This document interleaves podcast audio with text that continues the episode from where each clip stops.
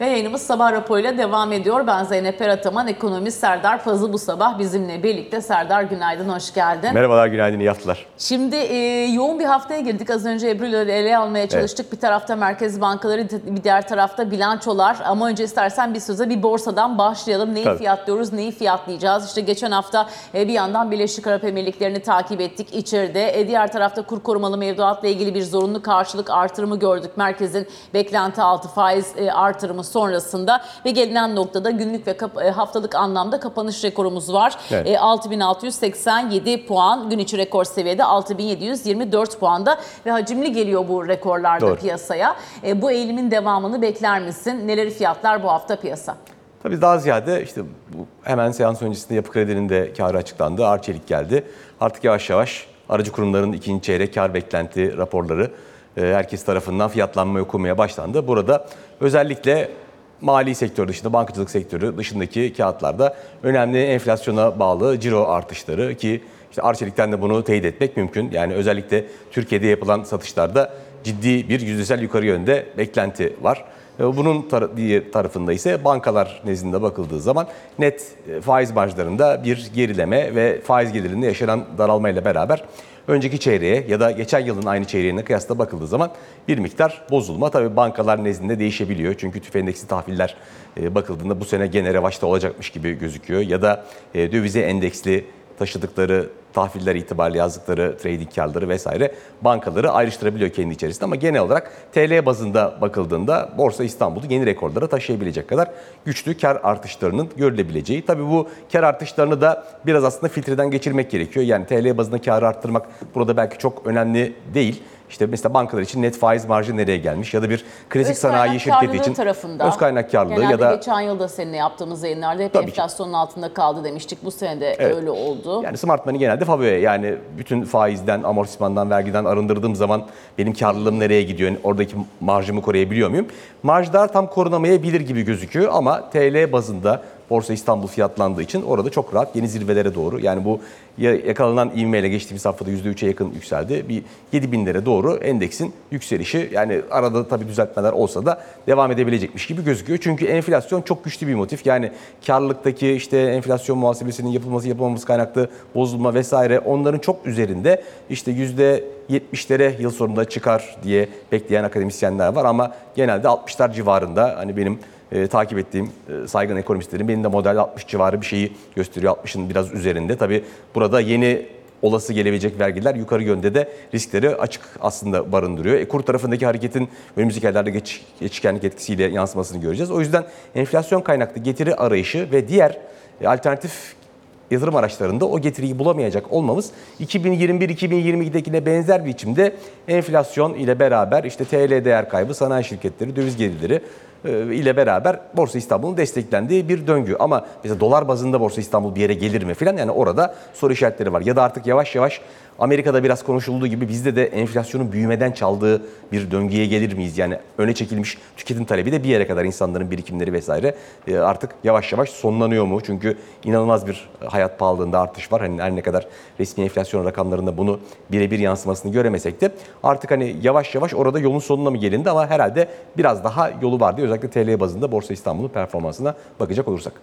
Şimdi TL tarafına baktığımızda mesela BIST 30'da %22,23 yıl başından bu yana kazanımda dünya Evet. borsalarında takip ettiğimizde e, en iyi 9. getiriyi sağlamış durumda. Ama dolar bazlı hikaye daha farklı. Orada BIST 30'da mesela %15'lik değer kaybı var. Keza e, BIST yüzde de e, aynı şekilde. Doğru. Şimdi dolar bazlı endekste nereleri takip ediyorsun? Diğer tarafta mesela risksiz faizi nereden varsayıyorsun? Onları Evet. da merak ediyorum aslında Serdar. Çünkü bir yandan TL mevduat faizlerinin de hala %35-40 bandında diyelim kabaca seyrettiği bir ortam içerisindeyiz. Hafif bir törpülenme olsa bile. Evet. Ama tek tek kağıt bazında baktığımızda e, pek çok kağıt için bu kadarlık bir 12 aylık hedef fiyatta e, getiri beklentisi göremiyoruz aslında. Evet doğru. Yani yeni aracı kurumların işte gelen bilançolar sonrasında yaptıkları fiyat revizyonlarını vesaire araştırma kapsamındaki fiyatlara bakıldığı zaman mesela işte al önerisi geliyor ama işte upside potansiyeli, yükseliş potansiyeline bakıyorum.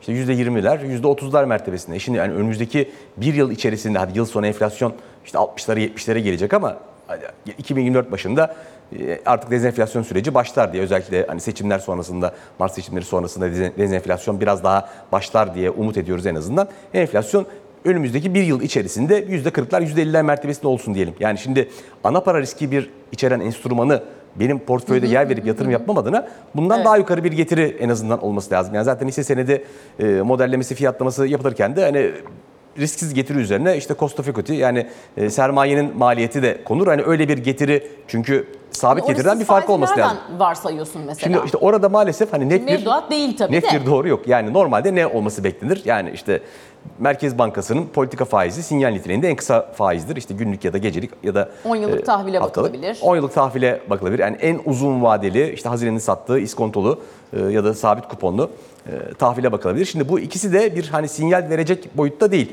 E, Diğer tarafta öbür ekstrem hani mevduata işte özel sektör tahvillerinin filan e, çıktığı %30'lar 40'lar filan oralara baksak o zaman upside potential neredeyse bulamayız. Yani yükseliş potansiyeli hiç kalmaz hemen hemen. O yüksek faizle nakit akımlarını indirgediğimiz zaman. O yüzden iki arada bir derede yani blended şekilde e, %20'ler civarında bir risksiz getiri şu an itibariyle alınıyor. Yani ne tahvil faizinin getiri 7.000 eğrisinde getiri. O da bizi hemen hemen 7 bin lira getiriyor. Yani bir yıl sonraki potansiyel endeksin değeri olarak tabii şimdi biraz daha gelen e, şirket karlılıklarıyla beraber yukarı yönde revize ediliyordur ama 7300'ler 7400'ler civarında yani endeksin 6600'ler civarında olduğunu düşünecek olursak %10 civarı ancak bir upside potential. Yani burada daha fazla nasıl yükseliş e, potansiyeli söz konusu olabilir? Bu risksiz getiriyi işte 20 değil e, 18, 19 filan alırsak yani her birim puan aşağı %5 ile %7-8 arası kağıttan kağıda modelden modele değişir ama bir e, artı yükseliş potansiyeli beraberinde getirir. E, Ya da ülkenin risk priminde anlamlı bir düşüş ya da büyüme beklentisinde anlamlı bir yukarı yönlü hareket ama bunların da çok fazla olmayacağını 3 aşağı 5 yukarı yakın zamanda biliyoruz. O yüzden yani anlamlı bizim hepimizin aynı yere bakarak aynı şeyi düşünmemiz, fiyatlamamız adına şu getiri eğrisinin, politika faizinin ve işte mevduat faizinin yani banka kaynağı nereden yaratıyor, nereden plase ediyor vesaire bunların makul aradaki marjlarla bankaların da net faiz marjını NIM dediğimiz e, ma- makası çok fazla öldürmeyecek şekilde sıralanması gerekiyor. Ancak ondan sonra daha sağlıklı bir varlık fiyatlama. Yoksa hani döviz ile fiyatlanan işte yurt dışı çok ciddi e, döviz geliri olan işte otomotiv tarafında ya da işte havacılık sektörü tarafındaki kağıtlarda biraz daha makul. Yani orada zaten döviz yukarı yani TL değer kaybettikçe daha fazla döviz geliri daha yüksek bir TL bazında hedef fiyat beraberinde getiriyor. Ama hani iç pazara yoğun satış yapan e, şirketlerde tam şimdi enflasyon kaynaklı bir ciro artışı var ama hani bunun ne kadarı gerçekçi, ne kadarı işletme sermayesinden bir erozyon yaratmış. Hani bunları ölçmek hakikaten çok güç. Yani nakit akımlarını indirirken piyasada hemen hemen herkes farklı faiz kullanıyor. Hani bu hep böyle değildi. Şimdi peki orada e, varsayımlarından bir tanesi de kur olduğu için onu da yani o denklemin içine giren bileşenlerden bir tanesi de kur Tabii. olduğu için orayı da sormak istiyorum. Nereye kadar gider? Şimdi tabii ki yakın vadeli enflasyon farkını gözettiğimiz zaman ve olası önümüzdeki 6 ay içerisinde yılın ikinci yarısındayız. İşte Temmuz ayında ve Ağustos ayında hem bu kurun bir anda sıçraması hem getirilen sert vergi artışlarıyla beraber hani çift tane bir aylık rakam görme ihtimalimiz ya da ikisinin kombine %10-15 yani 15'in biraz üstü olma ihtimali fazla. Yani şu anki içinde bulunduğumuz işte yani 38'ler, 39'lar, 40'ın biraz altının kalıcı olmayacağını söyleyebilirim. O yüzden hani enflasyon kadar kur hareketi olmadıkça da dış ticaret tarafında çok zorlanacağımız yani ihracatçının mevcut durumda bile zorlandığını düşünecek olursa bir kısa vadeli olarak en azından 30'lara doğru yani aradaki enflasyon ile kur hareketi kaynaklı makasın daralması, biraz daha ihracatçının e, pazar payını koruyabilmesi adına en azından bir hareket yaşanması. Ama tabii e, enflasyon eğer 60'larda durmayıp 70'lere doğru giderse o zaman biraz daha yukarılarda bir hani kur oluşma beklentisi de söz konusu olabilir. Yani ben buradan sonra TL'de bir reel bazda değerlenmenin çok mümkün olmadığını ancak daha ziyade enflasyon kadar hareket beklenmesi gerektiğini yani 27'ler civarını kabaca bir denge olarak alırsak yani 19'lardan 27'lere doğru gelince de çoğu insanda bir kısa vadeli e, zirve oluştu mu ya da yabancı kurumların işte Londra'da e, TL piyasasında önemli bir rahatlama yaşandığını görüyoruz değil mi? Çünkü aşırı aldıkları TL aleyhine pozisyonları kapattıkları için bir miktar TL yarattılar kendilerine. Şimdi o kısa vadeli bir zirve oluştu mu kurda sorusunu beraberine getirir. Tabii herkes her zaman aynı anda her şeyi e, bir fiyatlamıyor. Dolayısıyla hani bir kısım insan için bu onların yaptığı satış alış için e, bekledikleri likidite anlamına geliyor. Ama genel konsensus adına bakıldığı zaman bundan sonra kur bu hızda artmayabilir artık. Soru işareti yavaş yavaş yani ben buradan sonra elime geçen TL'yi ne olursa olsun gidip muhakkak bir dövize plase etmeliyimden ziyade artık hani TL faizleri de bir yere geldi. E tamam hani kur yukarı gitmez değil bundan sonra ama hani ben kur kazancı ile ya da KKM tarafında kazanabileceğimi işte artık para piyasası fonunda da ya da işte daha iyi pazarlık gücüm varsa bankadan elde edebileceğim mevduat faizinde de alabilir miyim sorusunun yöneldi. Yani böyle olacak demiyorum ama bu soru işareti artık kafalarda yer etti. O yüzden de bundan sonra ben enflasyona yakın bir kur hareketi o da işte %10-15 civarı bir 2 ayın kombine enflasyonu beklediğim için hani 27'lerden 30'lara doğru hareket belki biraz daha hızlı olabilir. Orada bir şey söylemek çok zor. Çünkü işin için çok farklı akım e, faktörü giriyor ama ondan sonra daha enflasyona korele, enflasyondan çok fazla ayrışmayan bir e, ben kur hareketi bekliyorum. Peki CDS'e ne bekliyorsun Serdar? Bir de o tarafa gelelim. Borçlanma tarafına geldiğimizde çünkü yurt dışından borçlanmamızda maliyet açısından burayı da izliyoruz. Risk priminde bu sabah e, 438 e, bas puandayız. Özellikle tabii banka endeksiyle ters koreli olduğu için de burayı takip ediyoruz.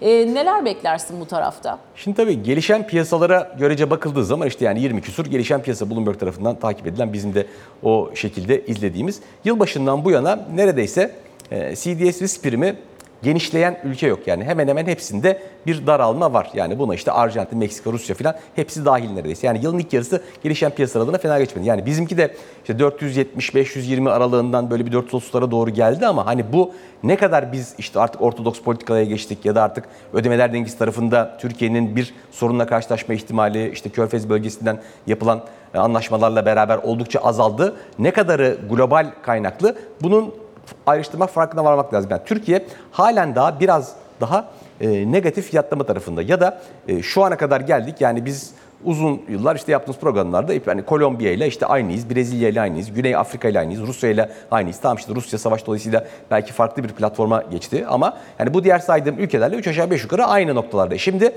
biz onların iki katı neredeyse bir e, risk primi ile işlem görüyoruz. Hani bu aradaki esas balk yani büyük farkı oluşturan kalemin daralması adına çok büyük bir ben iyileşme görmüyorum. O yüzden hani global taraftaki iyileşmeden arındırarak bakmanın daha doğru olduğunu düşünüyorum. Yani esas itibariyle bu para politikasındaki işte normale dönme, daha makul öngörülebilir politika setine geçme noktasında yabancı yatırımcının tam olarak ben ikna olduğunu düşünmüyorum. Zaten hani hisse senedi tarafına işte 1 milyar doların biraz üzerinde 1,5 milyar dolara yakın bir e, giriş yaşandığını gördük ama işte tahvil tarafında ya da swap piyasası tarafında çok anlamlı değişiklikler görmedik. Daha ziyade dediğim gibi yani artık TL'de aşırı hızlı değer kaybı olmaz. Yani işte bu heterodoksi çok farklı noktalara Türkiye'yi evriltmez. Ödemeler dengesinde 3-6 ay içinde bir sorun yaşanmaz. Tamam bunlar cepte yani işte bunlar zaten hı hı. 700'den bizi 400'lere getiren ama buradan hani bizim işte Brezilya, Kolombiya falan onlarla aramızdaki farkı kapatacak iyileşmenin ben henüz başlamadığını ve çok kısa sürede başlayamayabileceğini belki işte Mart seçimleri falan sonrasında daha e, gerçek anlamda ortodoks politikalara dönüşte dezenflasyon sürecinin başlamasıyla e, uluslararası kredi derecelenme kuruluşlarından gelen açıklamalar bu yönde. Ancak o şekilde aradaki gerçek iyileşmenin yani bizim risk primimizin dışarıda anlamda bir değişiklik olmadan kendi kendine aşağı geldiği bir sürecin başlayabileceğini düşünüyorum. Şimdi e, istersen biraz makro tarafa da e, gelelim. Tabii. Merkez Bankası'ndan bu hafta biz enflasyon raporunu göreceğiz. Geçen evet. hafta 250 bas puan faiz artırımının ardından e, kur korumalı mevduatta bir %15'lik zorunlu karşılık hamlesi evet. gördük. E, miktarsal sıkılaşma ifadesi daha çok tartışıldı. E, bir miktar esasında bu haftaki enflasyon raporunu da uzun zaman en heyecanlısı olarak İnanç Sözer az önce e, tabir Doğru. etti. Kendisi de enflasyon raporu toplantısına e, katılacağını, kafasında sorular olduğunu söyledi. Evet. E, bilmiyorum sen de katılacak mısın? Mısın ama e, merak ediyorum bu perşembeden neler beklersin? Geçen hafta özellikle gördüğümüz hamleler sonrasında da. Evet. Şimdi tabii ki hani işte global merkez bankalarını hepimiz takip ediyoruz. İşte nasıl FED jumbo faiz arttırmaları 75, ondan sonra işte 25'e falan indi, ara verdi, bir daha 25 yaparım. Hani bir bakıldığı zaman harmoni ve bir trend içerisinde. Şimdi biz uzun zaman işte farklı Seninle Türkiye... Seninle yüzün üzerinde faiz artırımı konuşmuşuzdur, konuşmuşuzdur herhalde kesinlikle. Son yani son 20-30 yılın zaten hemen hemen tüm dünyada Amerika, İngiltere en sert seri faiz artırım döngüsünün içindeydik. Şimdi Türkiye'de Uzun zaman işte biz Türkiye ekonomi modeliyle yani farklı bir şeyler deniyoruz. İşte dış ticaret açığını azaltacağız. Zaten dövize talep kalmayacak. Dolar kuruna zaten böyle yönelim olmayınca kendi kendine TL değerlenecek filan gibi bir e, bakıldığında bakış açısıyla geldik. Bunun olmadığını gördük. Şimdi oradan tekrardan normal herkesin bildiği, kabul ettiği işte neoklasik iktisatın e, söylediği politika setine dönmeye çalışıyoruz. Şimdi ilk adım biraz umut vericiydi. Yani 800 e, 8,5'tan 650 bas puan arttırımda 15'e geldik. Hani tamam ilk adım ufak olabilir, devamı gelebilecek. Ben de mesela hani 4-5 puanlık aylık arttırımlarla 25-30 arası bir yere gelir. O ara zaten işte piyasa katılımcıları anketi, biraz daha naif beklentiler vesaire onlar da oraya doğru evrilir. Hani biz en azından geçtiğimiz 12 ayın olmasa da önümüzdeki 12 ayın enflasyon beklentisini karşılayan, e, bir nevi çıpalayan bir politika setine kavuşuruz diye. Hani nispeten normalleşiriz O diye. zaman sen reel faiz verilmesini zaten beklemiyorsun. Beklemiyordum. hiç. Ama en azından önümüzdeki 12 aylık beklentide yani artık sizin dolara gitmenize, paranızı dolara e, yönelmenize ihtiyaç olmayacak. Ben sizin enflasyon beklentisi kadar aslında birikiminizi çünkü Türkiye'de hep şu ana kadar son iki sene içinde özellikle işte biz yatırımcıyı teşvik edeceğiz. Yani ama hani iş yatırımla tasarrufun bir noktada buluşması. Yani e, tasarrufçu da o faize inanacak, güvenecek ki yatırımcıya ihtiyaç duyduğu krediyi banka kendi cebinden vermiyor. Bankanın öz kaynağı belli. Yani 1.6, 1.7 bankadan bankaya değişmek var. Bir kaldıraç da yani esas topladığı mevduatı kredi olarak veriyor. E şimdi net faiz marjının ne kadar baskılandığını da banka bilançolarından görüyoruz. O yüzden e, şimdi bunun da olamayacağını görüyorum. Yani çünkü enflasyon 60'lara 70'lere gelecekse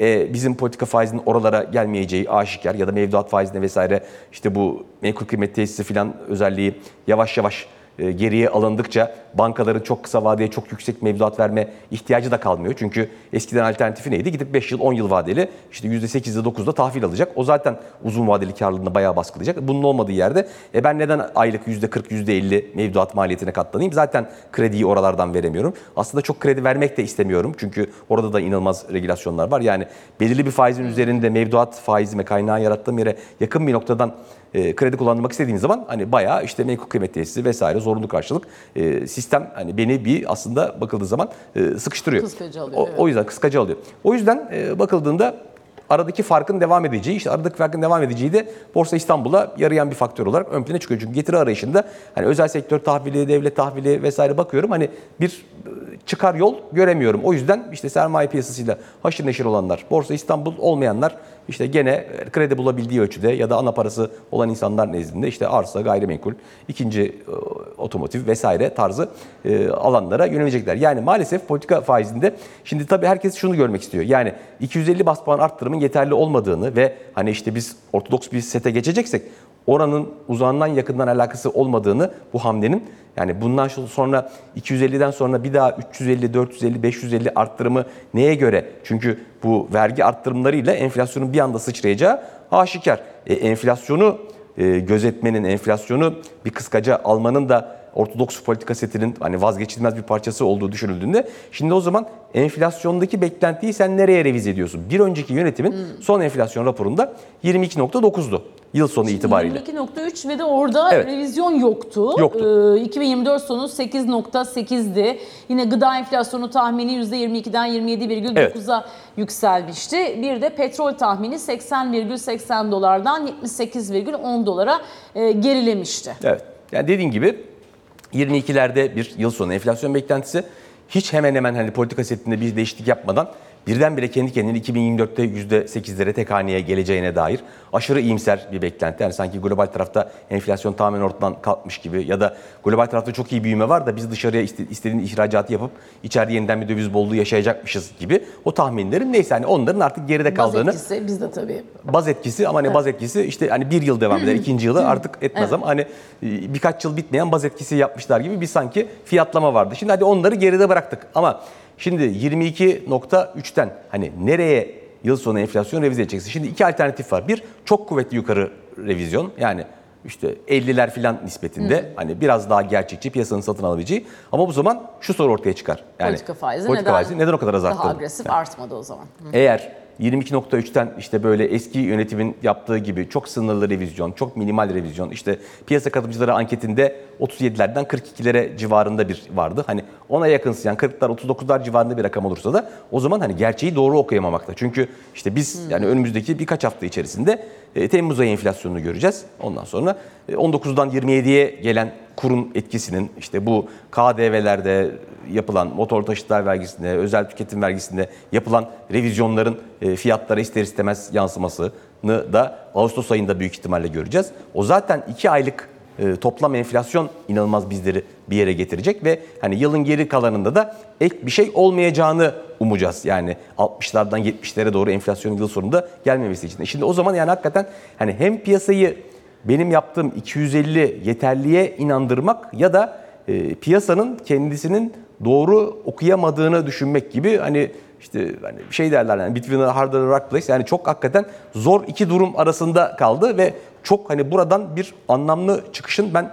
olduğunu da düşünmüyorum açıkçası. Ya da hani hakikaten Körfez bölgesinden vesaire işte hani 50.7 milyarlık e, tam olarak ne kadarı kısa vadeli bir sermaye girişiyle ya da anlaşma sonrası bizim ödemeler dengesini rahatlatacak şekilde sonlanacak bilmiyorum ama belki hani buna benzer Körfez bölgesinden başka ülkelerle de paket anlaşmalar vesaire hani gelecek. Şu an bizim denklemimizde hesaplayamadığımız, göremediğimiz pozitif bir şeylerin daha olması lazım. Bu kadar bir faiz arttırımıyla bu kadar yükselecek enflasyonu dengeleyebilecek ve kurda ekstra bir hareket yaratmayacak bir sonuç doğurması adına biraz herhalde hani bunun sonuçları yani para politikasıyla olup olabilecekler ya da olamayacaklar belli olduğuna göre hani maliye politikasından neler olabilir, olmayabilir ya da işte dışarıdan gelebileceği kaynaklar neler olabilir? Hani onları öğrenmek isteyecektir ekonomistler. Ama dediğim gibi yani hakikaten e, enflasyon nereden nereye revize edecek?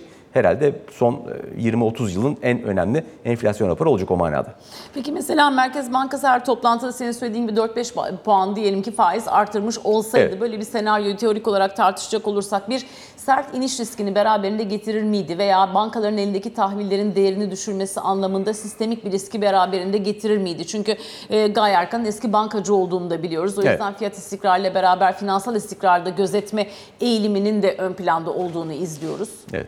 Ya tabii yani şu an yapılan biraz daha böyle semptomatik tedavi. Yani ana kök neden yani ana kök neden sağlıklı işleyen bir para ve sermaye piyasasının olamayışı. Kredi piyasasının da buna bakarak yerinde sayması. Çünkü yani Türkiye dış finansmana ve şirketlerde bakıldığı zaman yani işletme sermayeleri vesaire ama esas itibariyle krediyle dönen, büyüyen, büyümeye çalışan bir piyasa. Dolayısıyla kredi piyasasının sağlıklı çalışması çok önemli. Ve burada da hani demin de konuştuğumuz gibi yatırımcı ile tasarrufçuyu bir noktada birleştirecek, uzlaştıracak bir faiz yapısına gelinmesi çok önemli ve hani belirli bir nokta pivot olmakla birlikte onun etrafında şekillenecek bir faiz dengesi. Yani işte politika faizi, haftalık repo faizi bir noktada olacak. Şimdi yani yüksek sesi düşünün mesela 25'te olacak.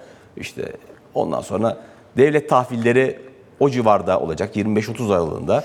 İşte mevduat faizleri 30 civarı olacak. Kredilerde işte kurumsal krediler 30'lardan başlayıp işte ihtiyaç kredisi, otomotiv kredisi falan peyderpey. Yani böyle anlamlı bir merdiven tarzı 5-10 puan içerisinde şekillenen ve hani kimin ne yaptığını, nereden fiyatladığını bildiği bir ortam. Şimdi biz hani bunu yapmayıp işte özellikle seçimden öncesi popülist politikalar neler yapıyoruz? İşte geri ödemesiz krediler, işte çeşitli sektörleri stratejik olarak değerlendirip onlara çok daha eh, ehven koşullarda e, kredi paketleri vesaire açıklanıyor. Ama hani buna kim ne kadar erişebiliyor? Gerçekten e, üretime katma değere limit 5'e katlandı. Kesinlikle. mesela. Ee, Üretime katma değere katkıda bulunacak olan sektörler ne kadar bu kredilere erişebiliyor? Yani burada nihai çözümün olması, bizleri getirmesi gerektiği yer belli. Buraya getirişi biz ne kadar uzun sürede yaparsak olası düzelme o kadar gecikir. Yani tedavi belli, tedaviyi ne kadar geciktirirsen o kadar belki daha uzun süre o e, uygulanacak protokolün anlamsız ya da istenmeyen yan etkileriyle e, muhatap olmak zorunda kalırsın. O yüzden yani bankaların tabii ki dediğin doğru. Yani menkul kıymet tesisi dolayısıyla çok yüksek miktarda e, tahviller aldılar ama işte diğer taraftan da öngörülemeyen şekilde e, tüfe endeksli tahvillerden de bu sene beklemedikleri bir gelir elde edecekler. Hatta belki bankaların karlılığında geçen seneki çok yüksek karlılığa göre iniş biraz daha yumuşak olacak. Tüfe endeksli tahviller ve döviz endeksli döviz varlıkları ellerindekilerin değerlenmesi dolayısıyla. O yüzden yani bu adımları bir an önce yapıp hani yara bandını bir kere de çekip makul bir politika setine geçilmesi ondan sonra artık herkesin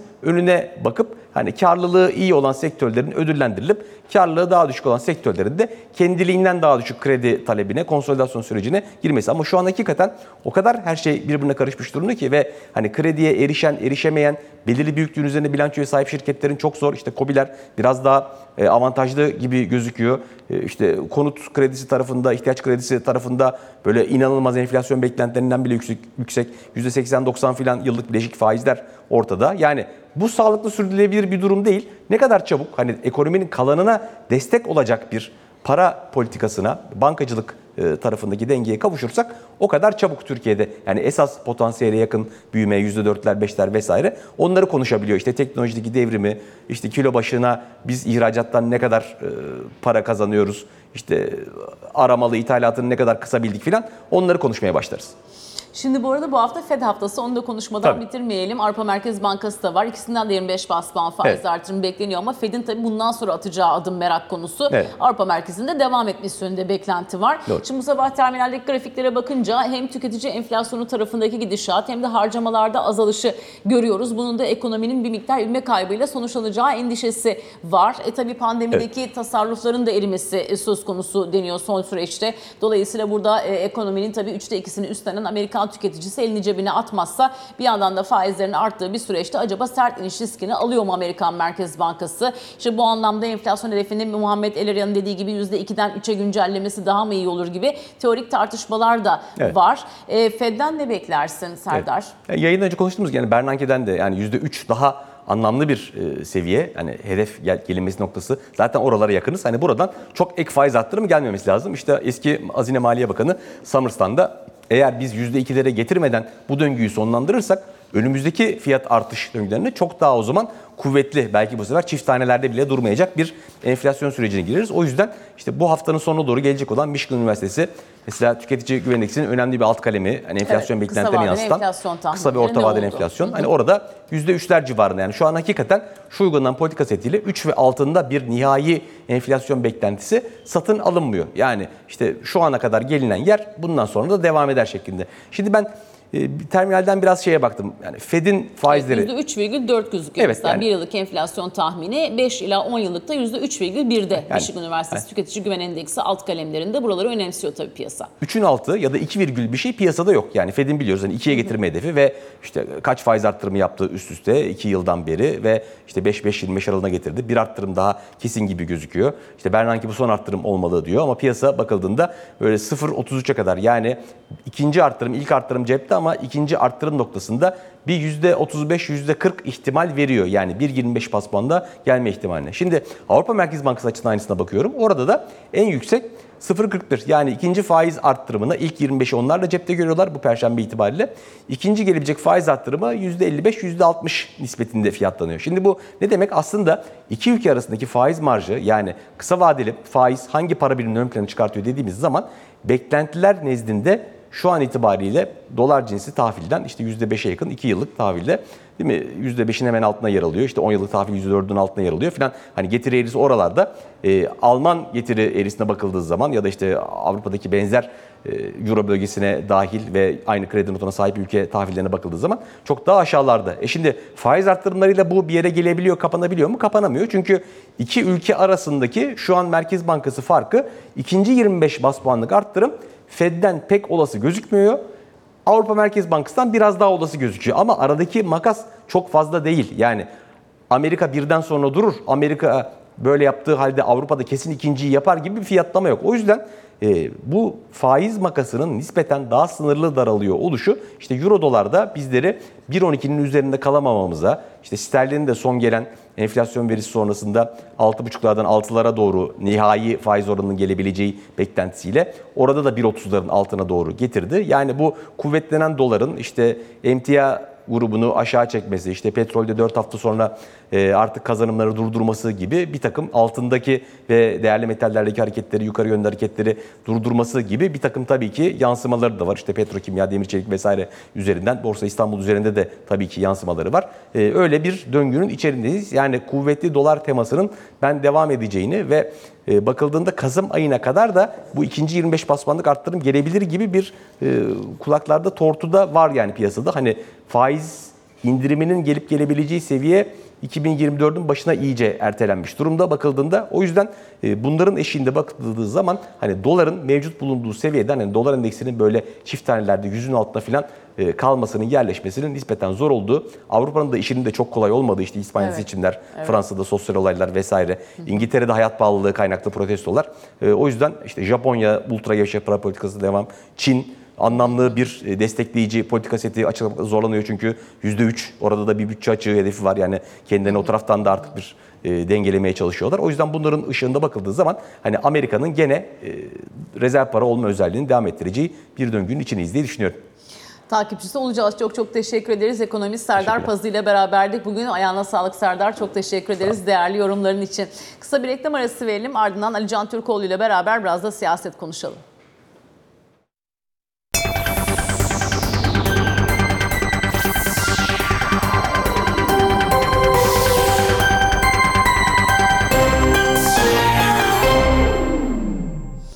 Bloomberg ET Genel Müdürü Ali Can Türkoğlu ile beraberiz. Ali Can günaydın. Günaydın. Hareketli bir haftaya başladık. Bir yandan tabii merkez bankalarının bilançoları biz içeride takip edeceğiz diyoruz ama mesela geçen sene tabii geçen hafta tabii borsa hareketine baktığımızda bir Birleşik Arap Emirlikleri etkilemedi diyemeyiz herhalde. Şimdi NATO ve ardından Körfez ziyaretleri sonrası bugün ilk defa e, kabine toplantısı yapacak e, Cumhurbaşkanı Erdoğan Beştepe'de. E, neler görüşülecek, neler beklemek lazım bugünden? Şimdi bir kere senin başladığın e, konuların çıktıları, yansımalarını kabine toplantısında görüşecek e, ilgili isimler. Yani bu 18 anlaşmanın 18 içeriği. anlaşmanın içeriği ve devamındaki ilişkiler. Yani evet 18 anlaşma imzalandı. E, somut çıktılarının ne olacağı zaten konuşulacak ama sadece bununla sınırlı değil artık Körfez'le ilişkiler. E, işte 5 Suudi Arabistan'la 13 Birleşik Arap Emirlikleri ile imzalandı ve kenara çekil, çekilecek değil. Bundan sonra da, da orta vadede de anlaşmaların devamı ve yeni anlaşma, yeni e, ortaklık e, gündem maddeleri neler olabilir diye e, kabinede görüşmeler gerçekleştirilecek. Dolayısıyla önemli maddelerden birisi bu. E, zaten dış politikada kritik başlıklar var. Putin'in Ağustos ayı içerisinde Türkiye'yi ziyaret edeceğini biliyoruz. Öncesinde e, bir telefon görüşmesi gerçekleştirilmesi bekleniyordu. Özellikle tahıl koridoru ile ilgili olarak. E, Bu konu yani Rusya-Ukrayna e, savaşı ama özelinde Zelenski ile yapılan görüşme geçtiğimiz gün e, tahıl koridoruna bir daha dönüşün sağlanabilmesi için Rusya ile ne yapılabilir e, gündemi tüm bunların konuşulacağı bir dış politika başlığı da olacak. Ama onun dışında aslında ana gündem maddesi ekonomi.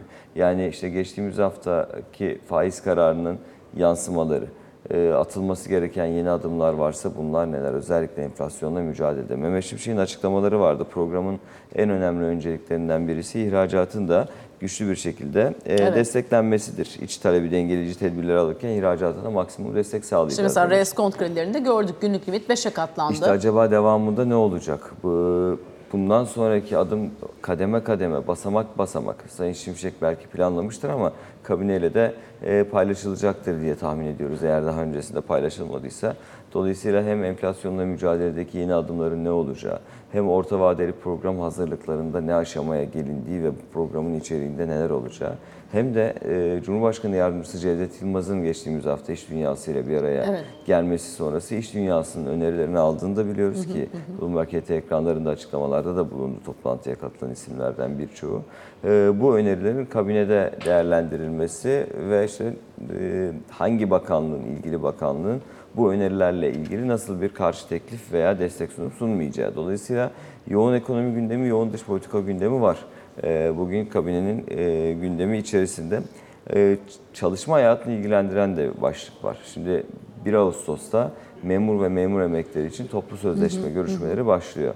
Ee, Memur Sen 120 maddelik bir teklif hazırlamış ve muhtemelen bunu e, bugün kamuoyuyla paylaşacaklar ama e, kabinenin içerisinde de özellikle Çalışma e, Bakanı'nın gündeminde de bu konu olacak gibi gözüküyor. Şimdi en düşük memur maaşının kamu işçisinden az olmaması gibi bir e, talepleri olacak. Enflasyon üzerinde bir iyileştirme beklentisi var memur ve memur emeklerinin. Bu sunulacak. İşte kira yardımı, birinci derece memurların tamamına 3600 ek gösterge gibi başlıklarla karşı karşıya kalacak hükümet en azından talep anlamında. Dolayısıyla bunların da bugün itibarıyla e, toplantıdan toplantıda görüşüleceğini düşünüyorum. Yoğun bir kabine gündemi var. Özellikle birkaç konunun arka arkaya baş, e, başlaması önemli. Yani işte Körfez turu bitti, yansıması var. Tahıl koridoru bitti, yansıması var. Toplu sözleşmeler başlayacak. görüşülmesi gerekiyor. Sayın Şimşek ve Sayın Yılmaz'ın görüşmeleri ve açıklamaları üzerine de ekonomi yönetiminin bundan sonraki yol haritası var. Dolayısıyla gündem oldukça yoğun.